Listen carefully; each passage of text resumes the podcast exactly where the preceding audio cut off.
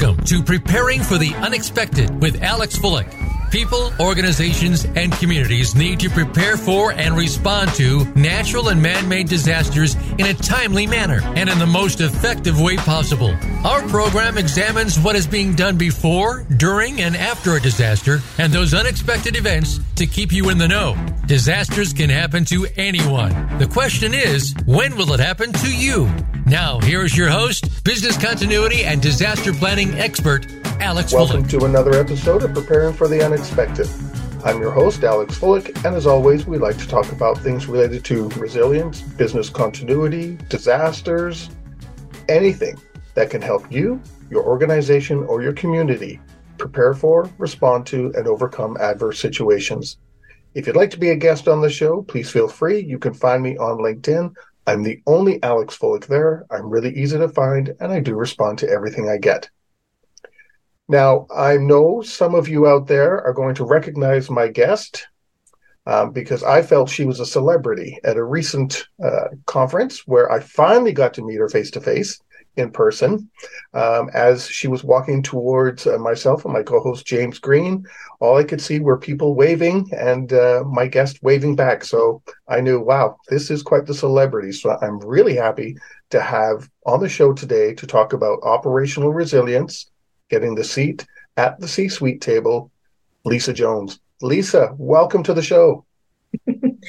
Alex, first of all, thank you for having me. And I'm so happy that we finally got to meet in person. You know, we made a connection, I think, through online, through COVID. So Yeah. to see people in person, it's been a great experience. I can put actually put you actually are taller than I thought you were. I'm not that tall.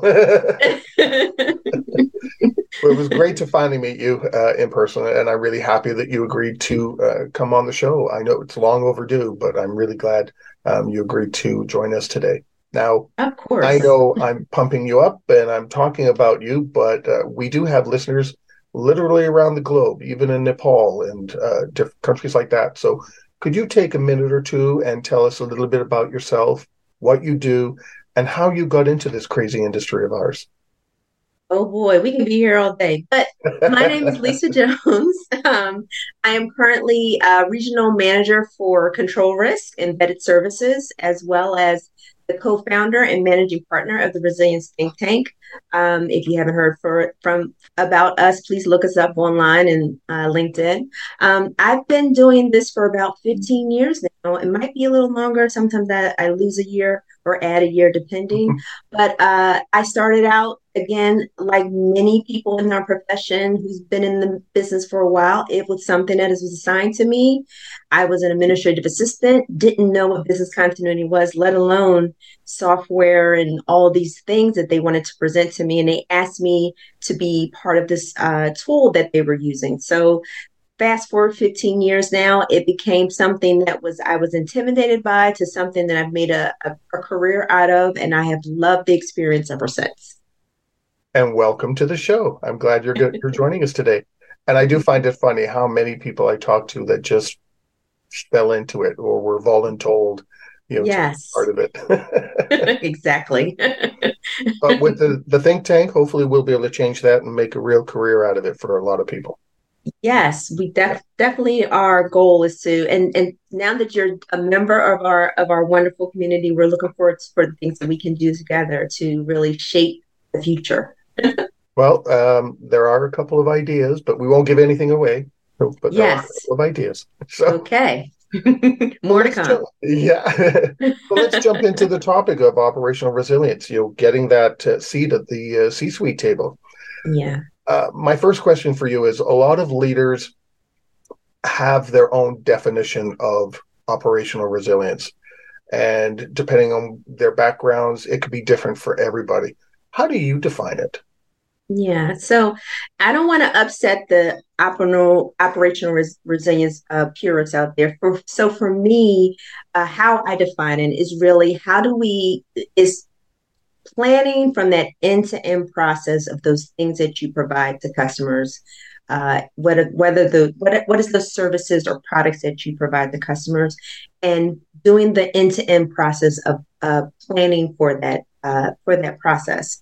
Um, I understand that there's other pieces to that part to that but for overall resilience that's really what we want to focus on. What are those processes those services those products that we provide to customers and how do we make sure that our customers can continue to get those products and services?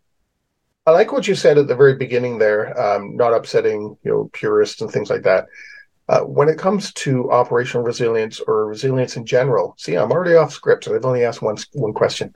Uh, uh, it really resilience to me is what it it should be defined as to how I feel it is, or how it best fits my organization, rather than trying to change my organization to fit someone else's or another uh, industry's definition of it. I I, I liked your point yeah. there would you agree? Yeah, and I, yeah, definitely, and I, and we have to be, you know, let's be clear about why we're talking about operational resilience. Operational resilience is a standard that has come out of Europe, and it's a standard that many organizations, particularly in finance, uh, have to follow. And when you're a global company, yes, you're going to focus on the, the very definition of what operational resilience is.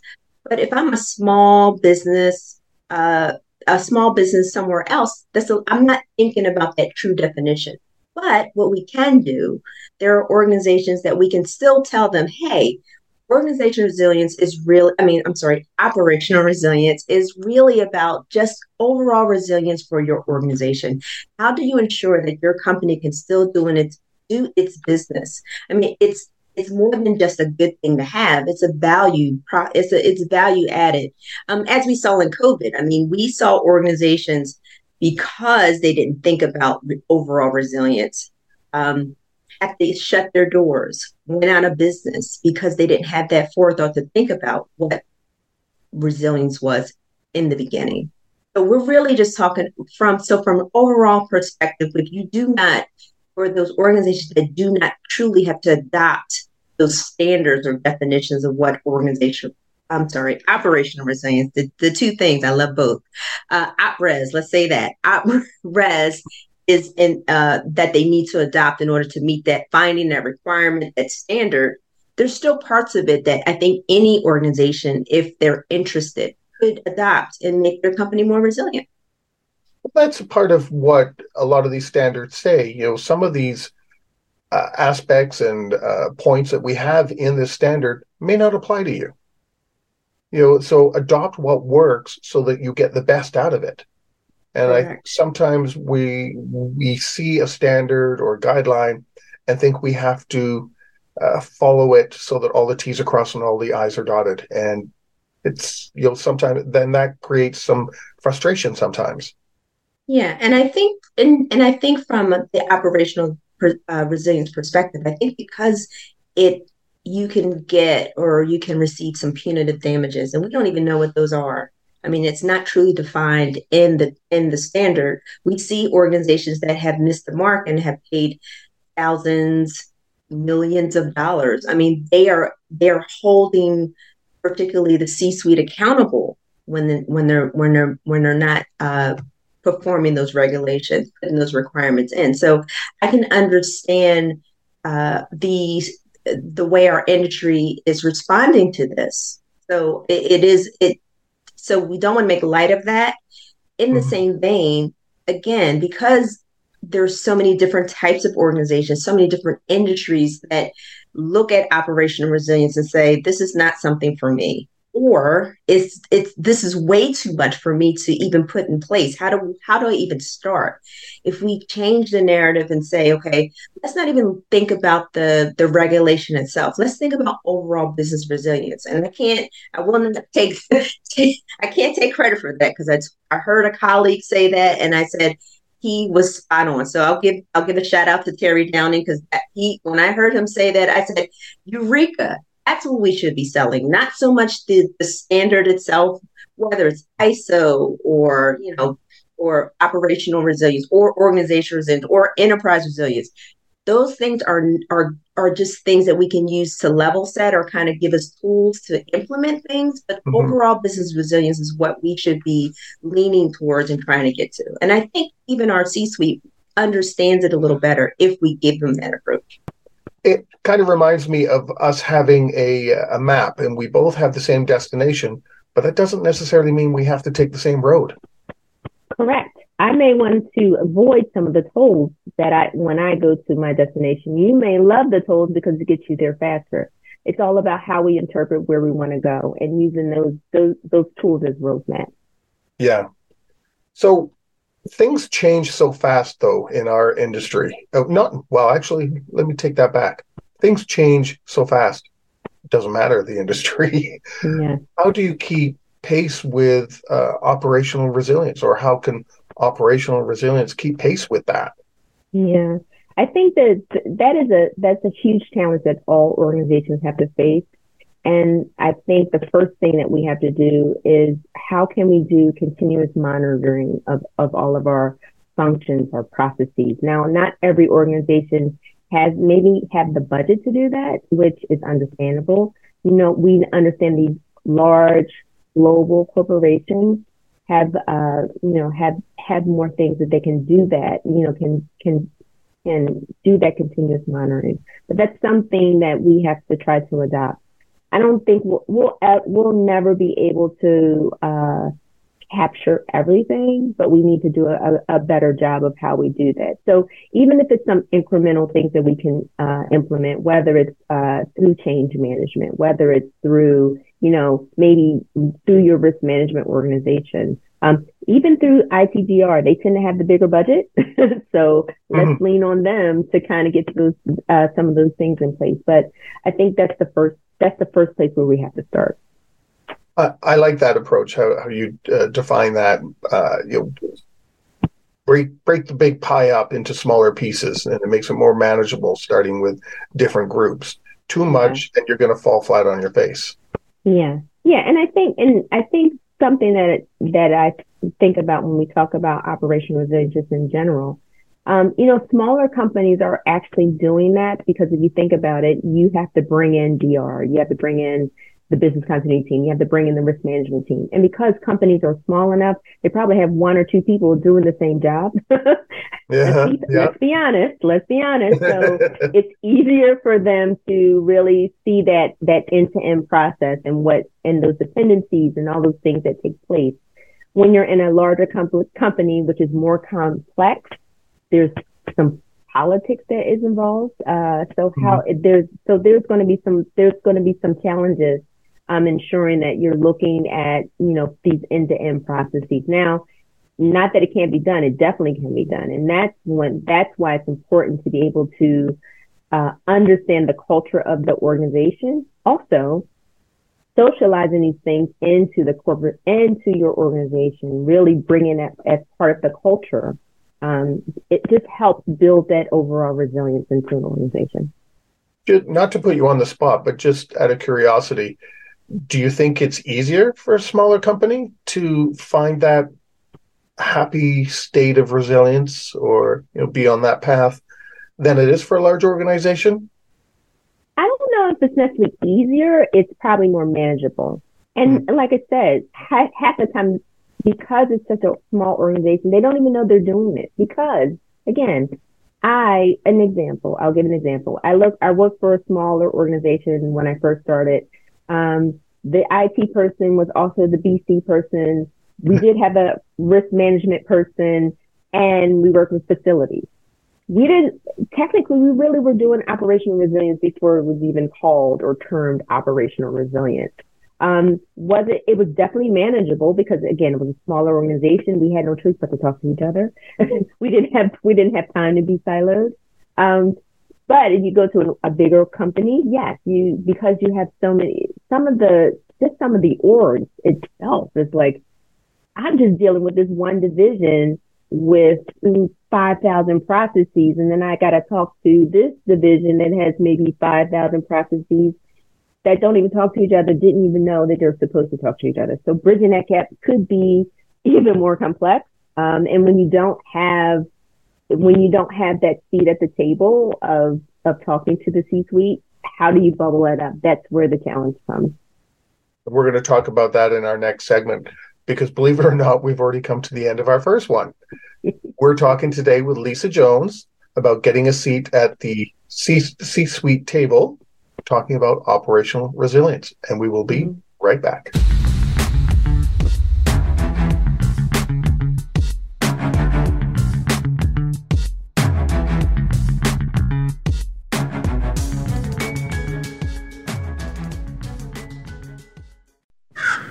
A little birdie told me Voice America is on X.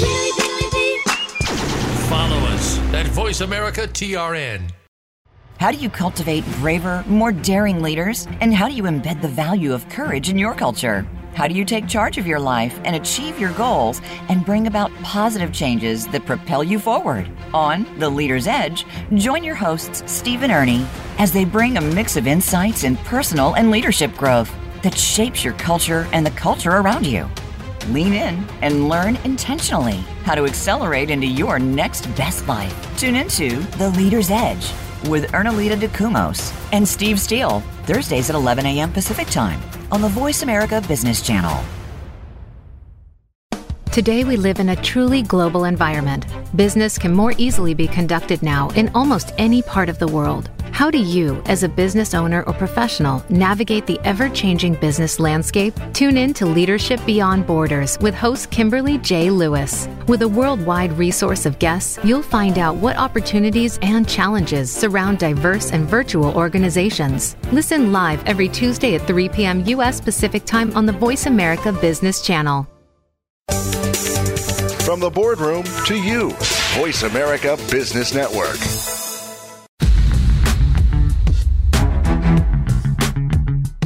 You are listening to Preparing for the Unexpected with Alex Fullick. Email your questions to info at stone-road.com. Again, that's I-N-F-O at stone-road.com. Now back to Preparing for the Unexpected. Welcome back to Preparing for the Unexpected. Today we are talking with Lisa Jones about operational resilience and getting the seat at the C-suite table.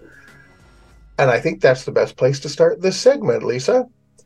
How do we get operational resilience a seat at the C suite table, considering in the last couple of years there's been uh, new positions, C level positions that are cropping up, like the chief risk officer or the chief cyber officer? How do you get chief resiliency officer at that table? Wow. And that that is the million dollar question. If we solve that today, I'm retiring because I'm selling it. But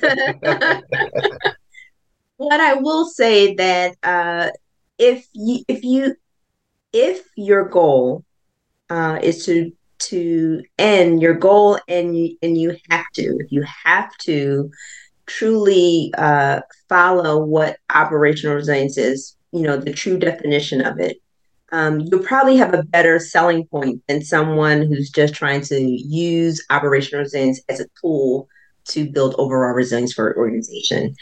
As we talked about before, there are punitive damages that companies can take, particularly, and they're not just going going against the organization; they're going against the actual C-suite executive that's assigned you know uh, operational resilience. So i mean if you look at some of the some of the uh the articles that are coming out right now in europe you know again the punitive damages and maybe jail time i would be yeah. afraid.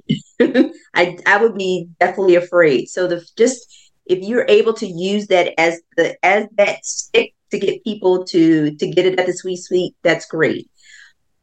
Unfortunately not everyone has that stick to use. I mean we are asking we are asking companies uh, who we are asking companies in this time we look at as we looked at covid and how we got through it and now they're saying oh we were able to get through it. It's not a big deal which god bless them. To, to, say that.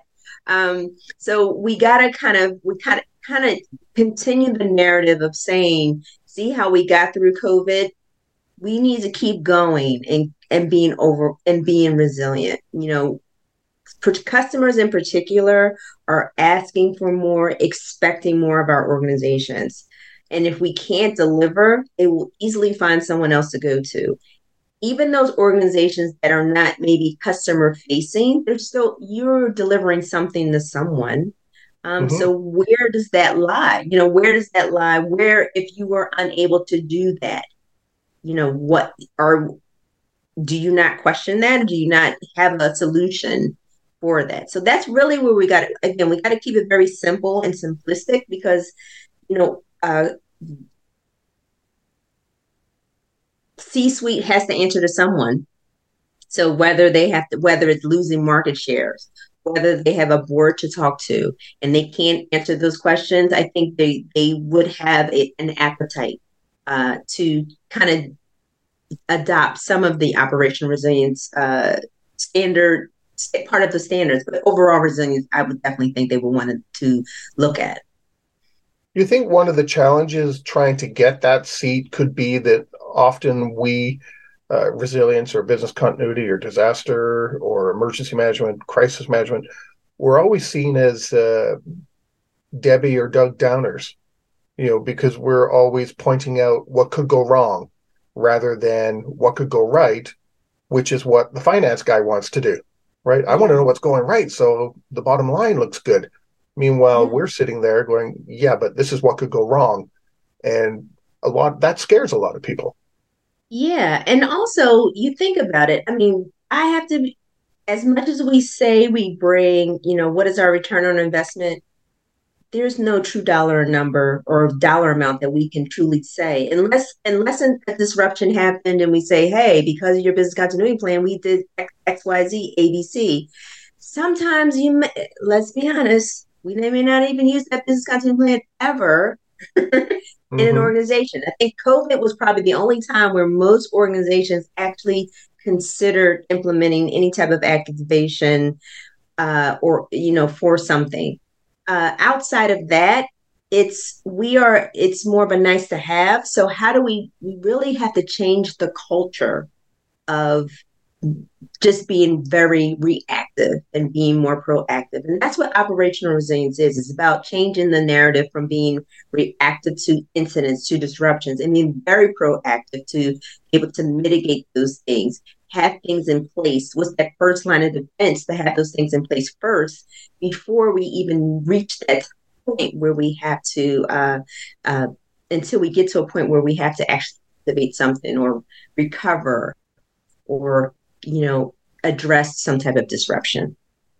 But I guess that's part of the challenge too. Is right from the very beginning of our industry, uh, way back in the 50s and 60s, with you know banks and rebuilding mainframes, you know, way back then, it was always reactive. What if? What do we do if X Y Z is gone? If this facility is not not there? So what do we do when it happens? So it, it it's more of what do we do when it happens rather than what do we do to prevent it from happening or you know minimizing the impact and even our training courses throughout the years were geared that way so a lot mm-hmm. of the leadership that's out there that's what they mm-hmm. were taught to think. Yep. Yep. And and that's why there's some there's even some pushback even between our in the business continuity space where you know some of us who've been here for a while saying well this is the way we we we did it and always did it. And we have new people coming in and say but hey yeah. there could we could change some things. And we have we have no choice to change things only because things are moving so rapidly. Think about this. If during covid we didn't just have covid that we had to respond to we had to respond to fires, uh, wildfires in California. We had, uh, you know, the ice storms in Texas.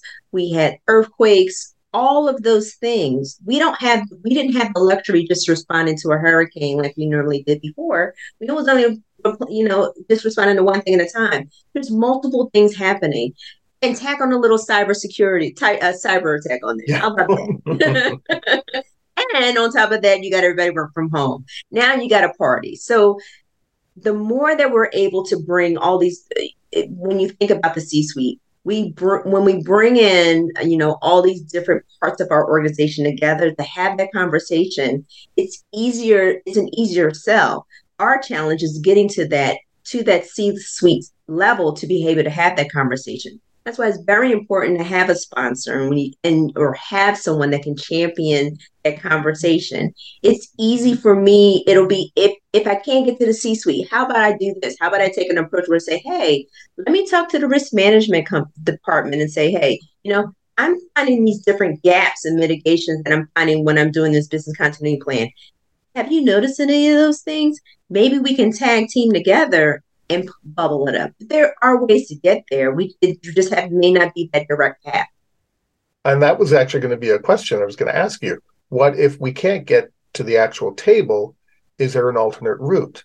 And I like that building the uh, relationships with other groups. Go find um, either a sponsor or someone that you can partner with that maybe have a little bit more uh, clout, like um, well, you, you mentioned risk, which would be perfect because everybody looks at the risk group. So uh, finding that alternate path to get there. Yeah, and also, I mean, it also it, it also is helpful for wherever wherever you're positioned in the in the organization. You know, business continuity tends to be more positioned in not every not every industry, but let's say for the most part, from what I've seen, it's always been in the IT space.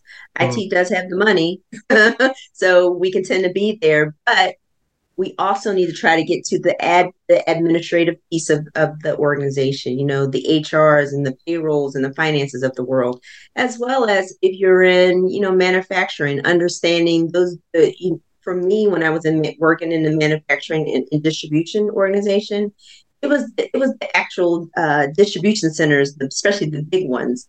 They had all the, the keys to the, the keys to the kingdom. So you know really make you know overall understanding your organization first let's let's even start let's even start there. How many of our business continuity people do not understand the organization that they're in? Let's if you can if you can crack that that's where you find how how to get to the you know get to that c suite get to those important people the key people. Starting there is is is golden. I, I like what you mentioned there uh, also about building the partnerships with the smaller smaller groups because if you can't find that uh, big sponsor, let's say you know the director or VP of risk doesn't want to talk to you, okay, well let's go talk to the manager of health and safety and the manager of facilities and start there. You know, and okay, which are the what are your key topics that all three of us need to engage on, and then you expand that a little bit more and you bring out someone else, and, and then risk does turn around and say, hey, what are you guys doing? You I think you're I think we need to get involved with what you're doing. Yes. You know, it's like, aha. Yeah. yes. doing it doing it a little bit differently. A little bit differently. Yes, exactly. so with uh, I now that's us trying to create that operational resilience. How should hopefully leadership go about fostering that uh, to to help promote operational resilience? I know yeah. it's very easy to just say "thou shall do," but that yeah. doesn't mean it will happen. Correct. That's why it's very important for organ- for suite uh, executives, you know, executive leadership, really to socialize that in the culture. Once something is built in the culture, it's it's secondhand. It's it's it's habitual. Just like you know, an example: if an organization is bringing in a new application, what should the standard be? It should be, you know, it should be looked at by the application team. It should be stress test by cybersecurity.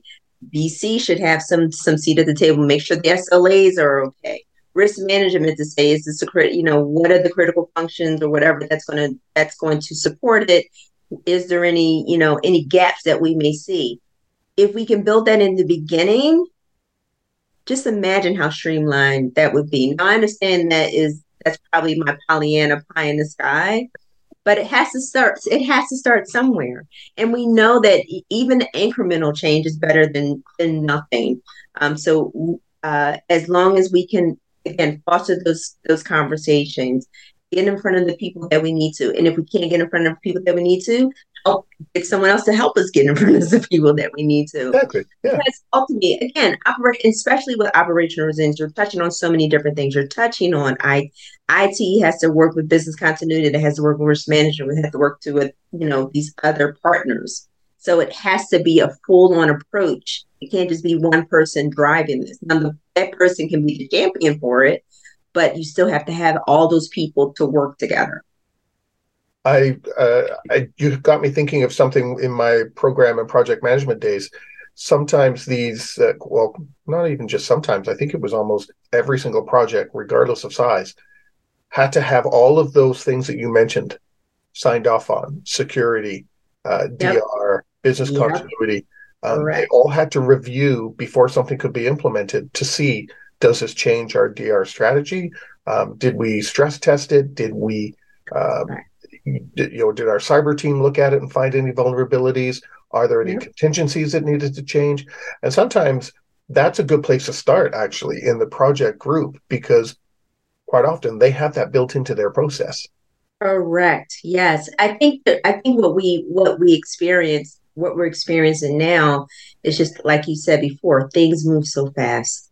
Everyone just wants to get things in quickly, and, and if we don't have those you know we don't have this process in place that's where things fall apart. You know that's where we we can those gaps and then those those gaps are evident. And that's so if you do your due, due diligence in the beginning imagine how well things can be in the end. And again it goes back to building that into the culture. Even if it has to be in just in your small department or a small group or small division if if it works well, people will adopt it. If it doesn't work well, they're just going to let it go. So if you can just start start there, um, I'm I'm sure, and I can't say I'm sure, but if you start there, it just gives you it get it, it at least can promote it to be socialized to the rest of the organization.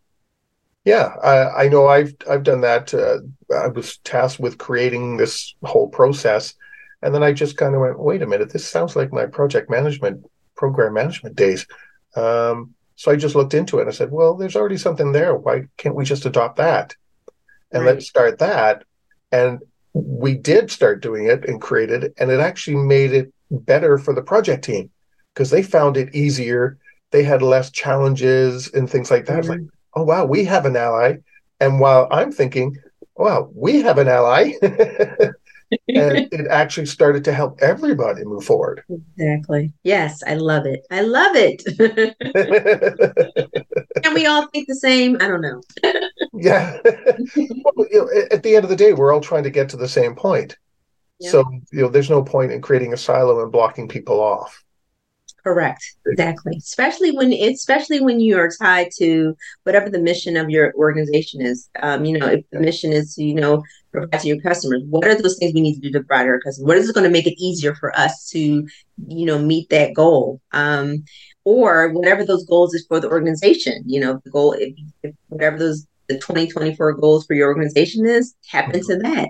Figure out how you can, you know, collaborate with others to make it to to reach those goals yeah you know here's how we're contributing here's how and you can do that with the risk group too you know you have i don't know 10 risks or something in your registry here's how we contribute to that correct and believe yes. and i've had those conversations and i've got a feeling you have too yes and let me tell you their eyes just open wide like i never knew any of this this is fantastic Yes. Really? You guys do that? right. Yes. You can't be silent about these things. We saw what happened during COVID where we had we had actual our colleagues lost their jobs in the midst of COVID because they couldn't show the value. And yeah. it's and probably no fault to their own. I'm sure it's just the way the organization was structured, whatever that may be. But we have to do a new thing now. I mean, again, yeah. it's we got to do a new thing. yep. On that note, believe it or not, we've already come to the end of our second segment. Time really flew on that one. yeah. We're talking today about operational resilience, getting that seat at the C suite table with Lisa Jones, and we will be right back.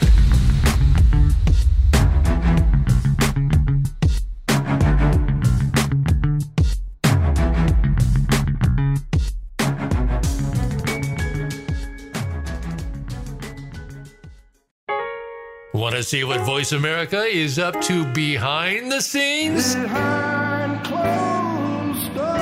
Follow us on TikTok at Voice America Talk Radio. Sustainable success is just around the corner. If you are an entrepreneur, business leader, or anybody looking for their next level of success, tune into Sustainable Success with host Chris Salem. Did you know that the path to success is a long path that started many years ago? The path you started on then determines what is happening now. Chris and his amazing guests in their field will help you navigate the path to sustainable success every Thursday at 3 p.m. Eastern Time, 12 noon Pacific on the Voice America Business Channel. Challenges in the workplace and within teams are only increasing as companies struggle to transition to a post COVID 19 remote work situation. These unstable times have stretched companies and their leaders beyond their capacity, and they do not know how to maintain a balance of authority, empathy, compassion, and assertiveness toward their coworkers, much less continue their own career trajectory. Leading with Intention with Monique Dagneau offers support, encouragement, and tools to help corporate leaders address their personal shortcomings and emerge from these unprecedented times as well rounded, self assured leaders. Leading with Intention, Thursdays at 9 a.m. Pacific Time on the Voice America Business Channel. When it comes to business, you'll find the experts here. Voice America Business Network.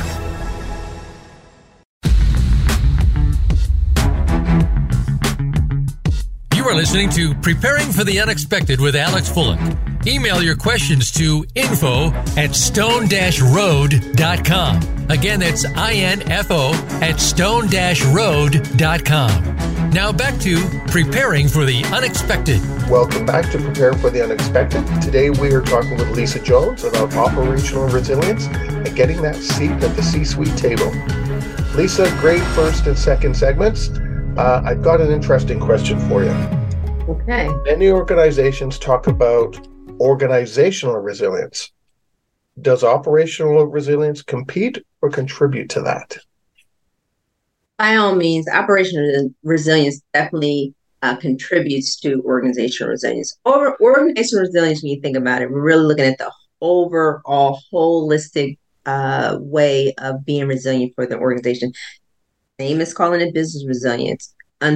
Unfortunately, or fortunately, what, what I would like to say is that organization resilience is a standard. Again, another standard talking about, you know, the ability for an organization to bounce back after some type of disruption, being able to mitigate that, you know, put things in place beforehand to lessen the burden of, of recovery operational resilience again is a is the scheme of how you uh, protect those products and services that you're pro- providing to customers and for customers still to be able to get those products and services when you have a disruption it's, they're almost sim- they're very symbiotic in in mm-hmm. what they talk about and what they do they're very symbiotic in in bringing the whole organization together and they're very symbiotic in changing and socializing the so, socializing a culture of resilience for your organization. So definitely they're they're very collaborative in, in that approach.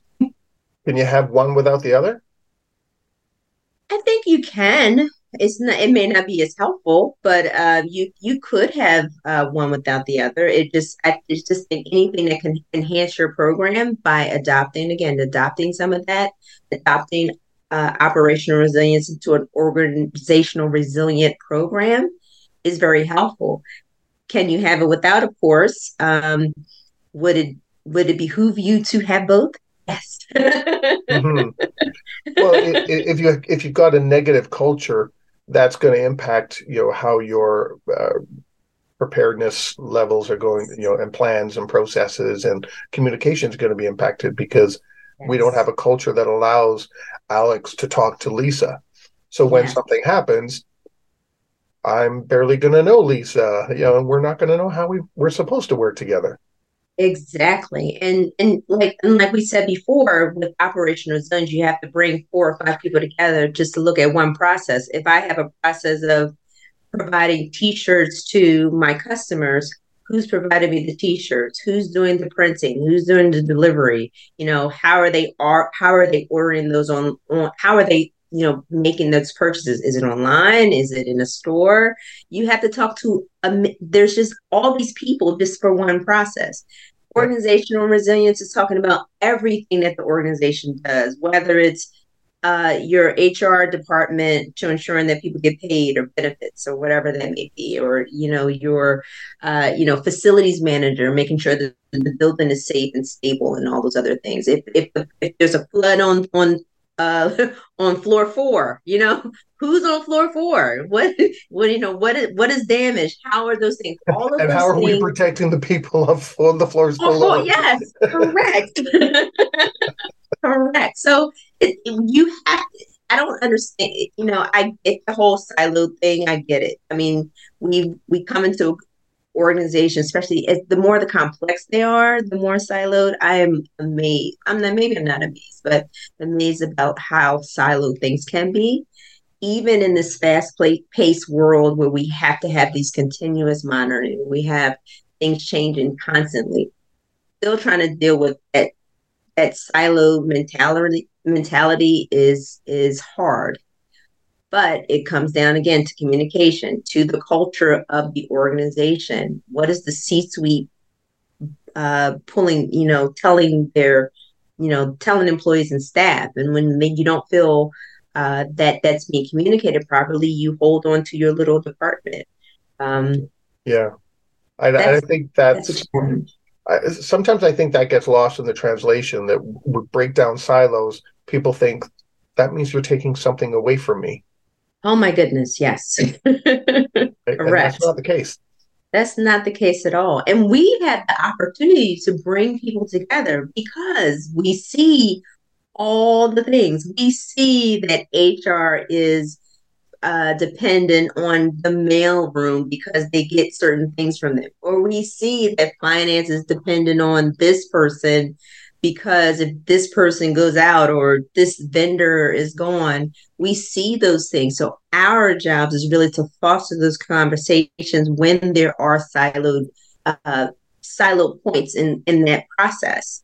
Um, and I think we do that well.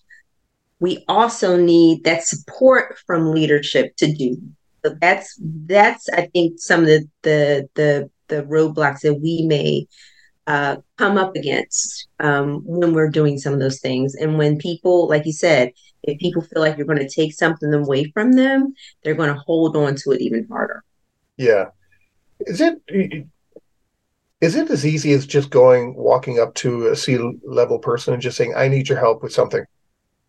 It doesn't necessarily mean you're going to have a report or sit at the the table, but just saying, I need your help with something. I need to understand such and such. Is there some way I can do that? Can can you just do those kind of things?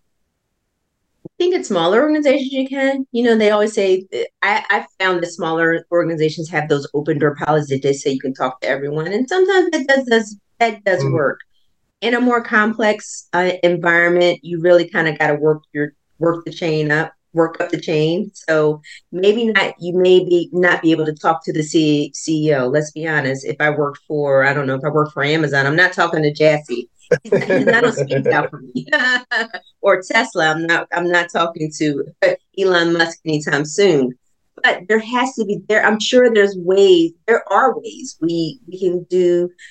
You know, skip level down. You know, go maybe in mid, middle management or try to find you know two or three people within their org to bring them together and say, you know, I you know I noticed that I've talked to some of these you know points of contact as I'm building these plans and noticed that there's a there's a true gap that I'm seeing in your in your department in your organization. Can we talk about that? And maybe they can take and they can take that up the chain uh, to get some Yeah. visibility on it. And that's where we have to start. If we, if we don't have that you know don't have the ceo can we meet with their you know the person that reports to them we don't we can't meet that person maybe you know someone else in the organization can get that information up Kind of uh, whittle away at the, the the mountain, right? One little pebble at a time.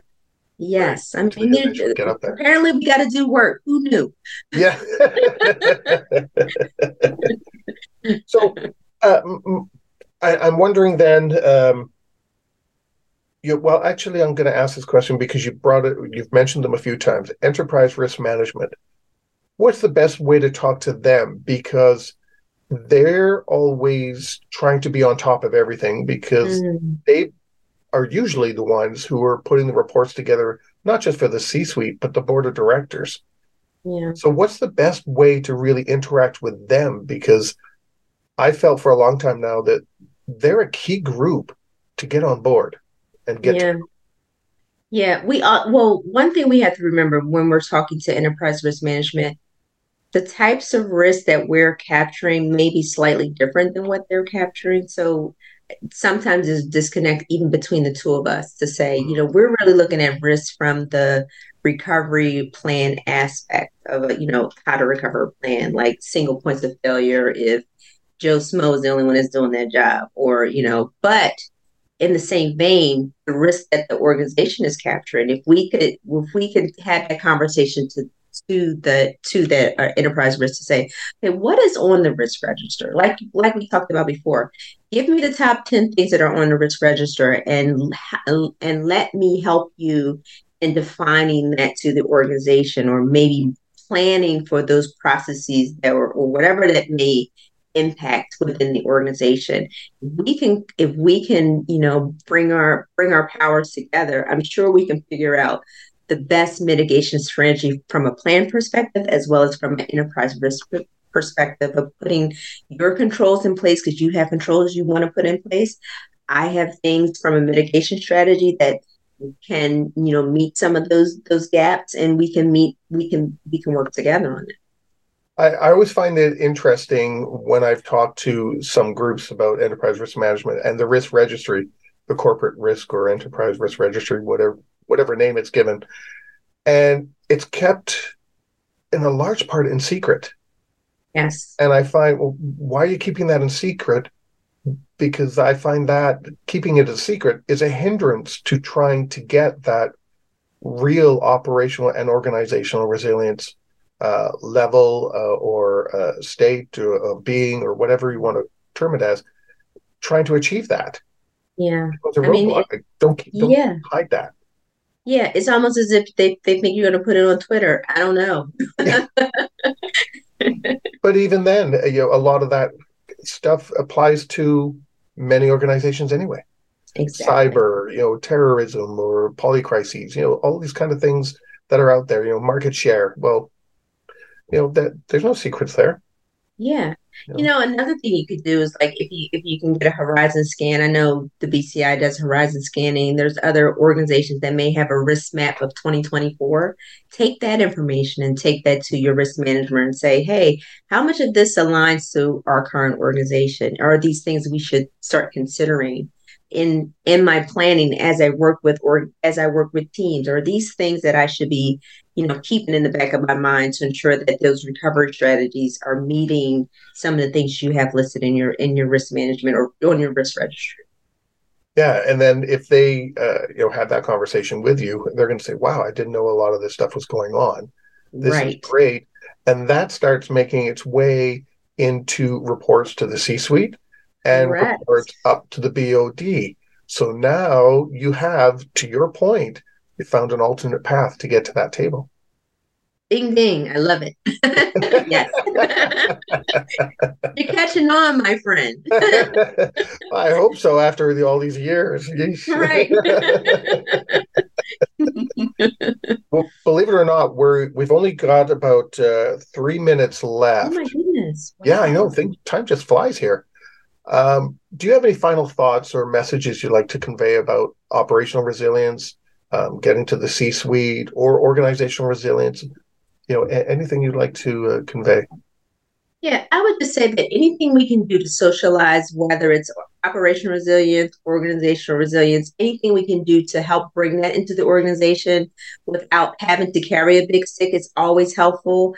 We don't have to comply to everything that's within the standard, but there are great things within whatever standard you decide to adopt uh, to bring that onto your, organization. Um, ultimately, our goal as business continuity professionals professionals or resiliency professionals or whatever we want to call ourselves today uh, is to help our organizations be overall be resilient tying those to whatever the mission statement of our organization is is always helpful and just really understanding where we are from a from the organization first understanding your organization is the best way to help apply some of those things that we uh, really want to do from a business continuity. You kind of touched on something there that uh, I think frustrates a lot of people. And because it was, um, you know, uh, I know I touched on it. You just did by saying, you know, or whatever we want to call ourselves, and I think that might be terminology. You know, yes. sure, some definitions we may not be clear on, but a lot of our terminology gets in, is interchangeable. People don't understand it, and depending on the industry we come on, come from, uh, we'll use a different word, and that doesn't help our case. Are you trying to tell me we're going to have another podcast just on terminology? Because I'm, I'm, I'm, here for it. hey, what are we calling ourselves today? exactly. You know, I, I, I was on a panel years ago at a conference, and I mentioned terminology, uh, and there were people from a couple of different groups. Uh, I won't name them that were there, and I said, you know, you three should get together and come up with common terminology so that all of us understand the same thing at the same time and know what it means. And mm-hmm. that was five years ago, and not a single thing happened. And I don't think people liked my comment, you know, very well. Well, just bring it over to the think tank and let's muddle it through. I'm all for it. Any, okay. any final, we got one minute. Any, any final thought you want to? No, this is this has been great. Thank you for having me. I appreciate uh, being able to share some some things, and hopefully, I helped someone. uh, well, it it's definitely going to help someone because you know this is a big thing right now: uh, operational resilience, organizational resilience, and you know I know there's the standard uh, guidelines that came out of the EU. Whatever comes out of there is going to come impact us on this side as well. Yeah. Because you know we and you brought it up earlier too. If you've got a global company, you, you're going to have to address it. And if you're addressing it here because you've got business over there, you're going to start asking those questions of your partners that are here. So it just starts to grow here as well. So hopefully yes, this will help all those people. Yep. Well, thank you. I appreciate that. Thanks, Lisa, for joining us. I really appreciate you sharing your time and expertise with us. And you know, apologies again; it took way too long to get you on the show, but uh, I'm glad you're here, and I'm sure it's not going to be the first time. Okay. Well, I look forward to it next time. Thanks. Great. Thanks, Lisa, for joining us. And everyone watching and listening, stay prepared, everybody.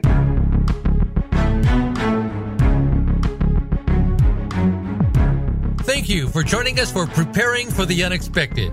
Please tune in for another edition featuring your host, Alex Fullick, next Thursday at 10 a.m. Pacific Time and 1 p.m. Eastern Time on the Voice America Business Channel. We'll see you here next week.